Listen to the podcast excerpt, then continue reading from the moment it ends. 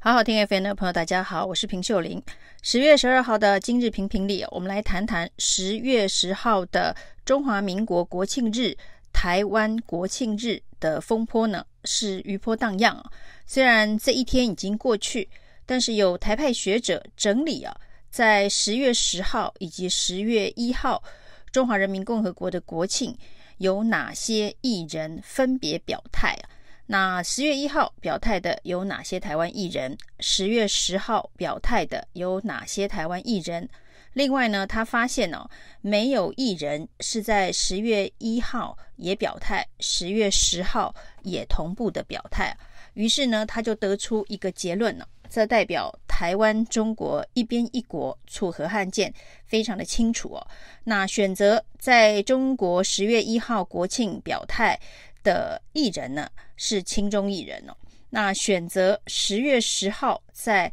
台湾中华民国国庆表态的是爱台艺人。那显然呢，这个台派学者是要塑造这样子的一个氛围哦。但是呢，也引发一些其他学者有不同看法，认为说，为什么要把中国的政治环境跟台湾的政治环境放在同一个框架当中比较。由于呢，这也是其他台派学者有的不同意见的，所以这可以说是所谓的绿营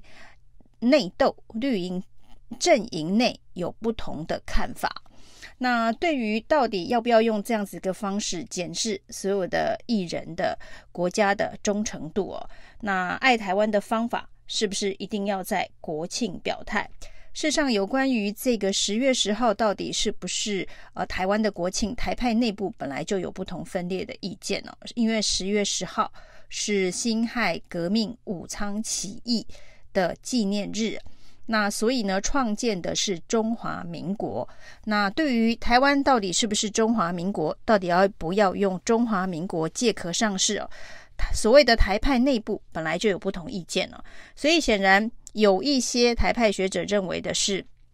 在十月十号没有在国庆日表态的人，也许有一些人是根本不认同十月十号是台湾的国庆日哦，所以很难用这样子的一个政治框架去做分类哦。这当然呢，对于是不是要表态，是不是要猎巫，这个才是。在台湾现在在讨论呢，有关于政治表态这样子的一个事情，比较呃民主社会当中，是不是该用这样子的表态去检视忠诚度呃的一个方法？那到底公布这样子的名单，是不是要做这个忠诚度的检验？那如果是的话，那这样子的一个做法，跟所谓黄安在中国大陆通报台独名单的方式又有什么样不同哦？那黄安呢，在中国大陆恶名昭彰哦，最主要的是他常常会点出某某人是台独艺人哦，希望中国大陆能够给予惩罚。那这个做法跟现在台派学者指出某某艺人。在台湾的这一个十月十号国庆日没有做表态，或者是指出有人在十月一号在中国大陆的国庆日做了表态，是不是也希望台湾的人民，或是呃甚至更进一步，希望在政治上面给予压力？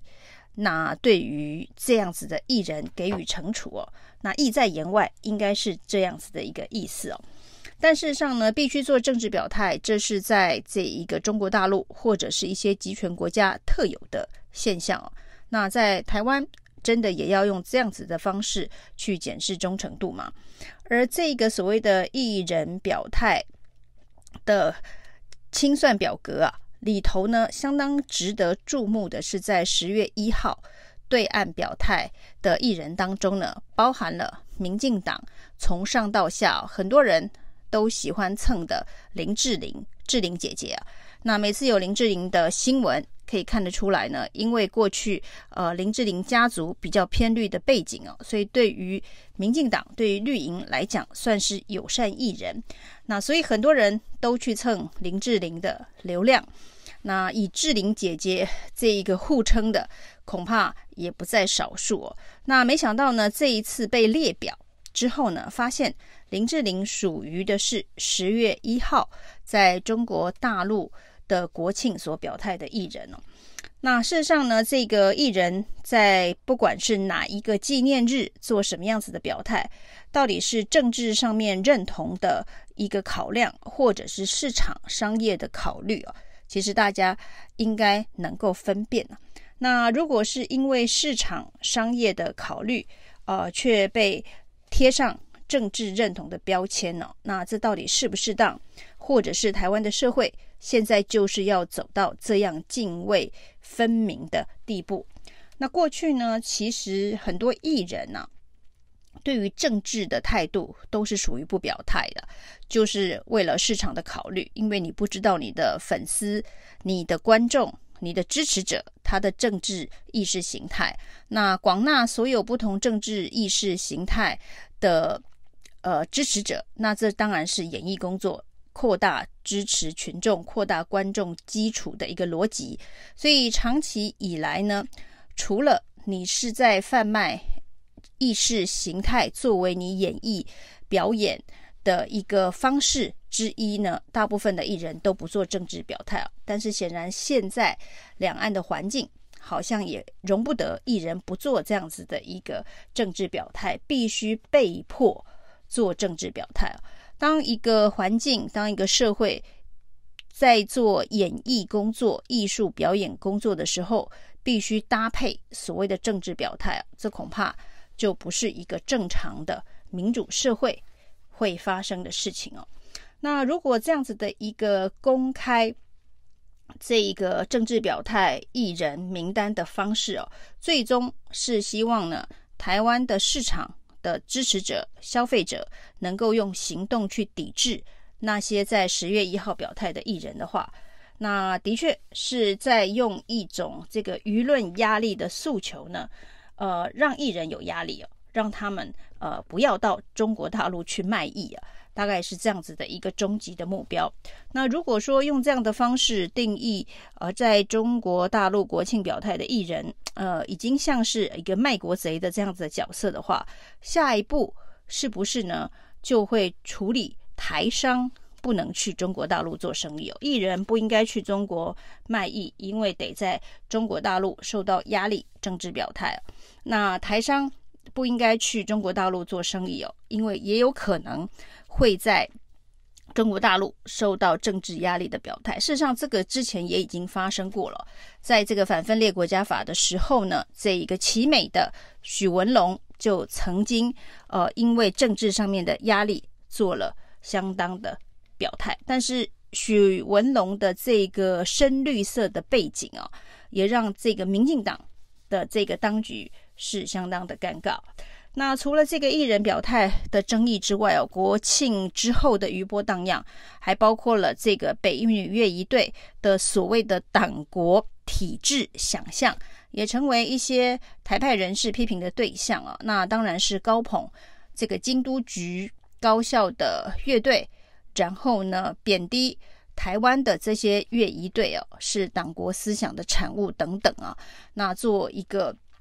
呃，正负不同的褒贬评价，那事实上这也引发一些呃，其实这些年轻高中孩子们之间的这一个反弹呢、那有关于乐仪队此时此刻的这一个各校的乐仪队的表演形式，或者是这一个呃服装设计等等哦，那到底是不是党国遗毒哦？其实这个各校有自己不同的的看法，当然也有人。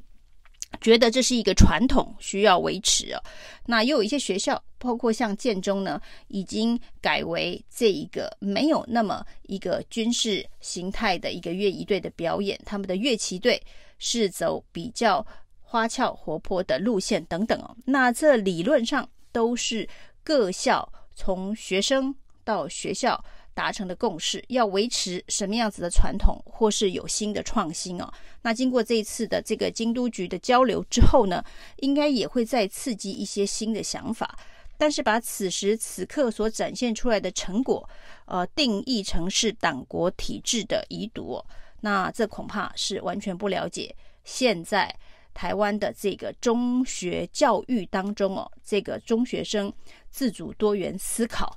的一个现状。那还停留，其实是这些人呢、是这些批评的人，还停留在二三十年前台湾还没解严时代的封闭的社会状况。那另外一件事情呢，有趣的是啊，这个台南市要把这个安平古堡改名为热兰遮城的这个更名事件哦，那也引起了一些地方不同的声音。